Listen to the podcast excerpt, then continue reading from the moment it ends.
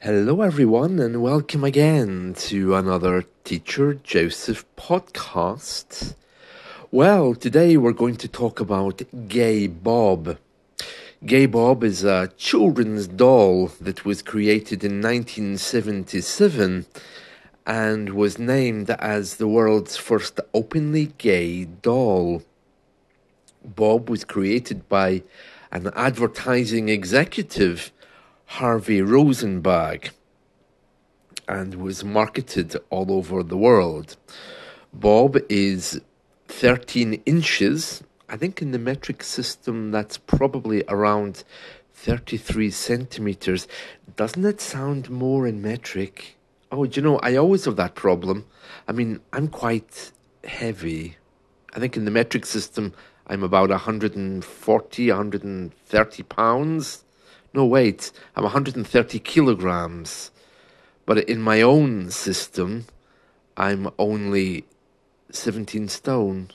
Doesn't it sound better using stones? Anyway, um, uh, this doll, Bob, uh, he's 13 inches, that's around 33 centimeters in metric, and he wears a flannel shirt, tight jeans, uh, with boots with an ear piercing. Um, his packaging is decorated like a closet, and you can order additional outfits for him. Uh, apparently, the doll looks a little bit like Paul Newman or Robert Redford, and uh, he's not so popular amongst certain parts of society um, who claim that he's disgusting and he should be removed. These are people who want to preserve traditional family values. But uh, Gay Bob is a very popular doll, and uh, across the UK, he is sold like any other doll. Um, I think you know there's Barbie and Ken. Do you remember Barbie and Ken? Barbie is uh, an American doll, and I think uh, the British version is called Sindy. yeah, there's one of them as well that you can you can uh, model their hair, isn't it? That the hair is tucked inside their tucked inside the plastic, and you can pull it up to give them different hairstyles.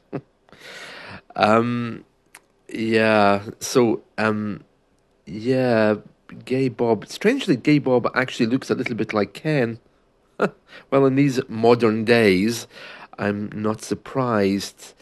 Uh, yeah, so he he sparked outrage, Gay Bob, and apparently some people around the world really don't appreciate this kind of doll.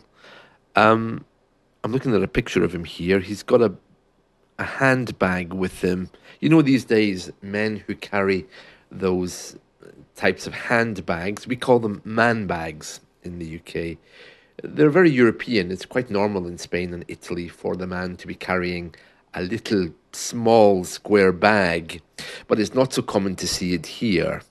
When we first started doing it, it was it was considered inappropriate, and then as they became more fashionable, um, we called them man bags. Yeah, I've got a few man bags. I like man bags. Um, but I don't think I'll be buying Gay Bob. Mm. Although a nice, nice doll. Uh, I think I prefer Sindy. Some people prefer Sindy's here. You know, people here collect Barbies and Sindy dolls. One of my previous podcasts, uh, I spoke about Barbie. If you look back on my playlist, if you go through the, if you go back far enough to the italki playlists, you'll find a podcast called Headless Barbie or something like this, and it's all about how they're made. Apparently, uh, in China, you have a big barrel of Barbie heads, a big barrel of Barbie torsos, and a big barrel of, of Barbie arms, and they just lift one of each and connect them and then dress them and sell them. That's how easy it is, apparently. Mm. Different image completely when you see a barrel full of Barbie heads. I think I prefer Sindy. I can't remember the name of the one with the hair that you pull through. Is it Teresa? Something like this. Anyway, yeah, so that's Gay Bob.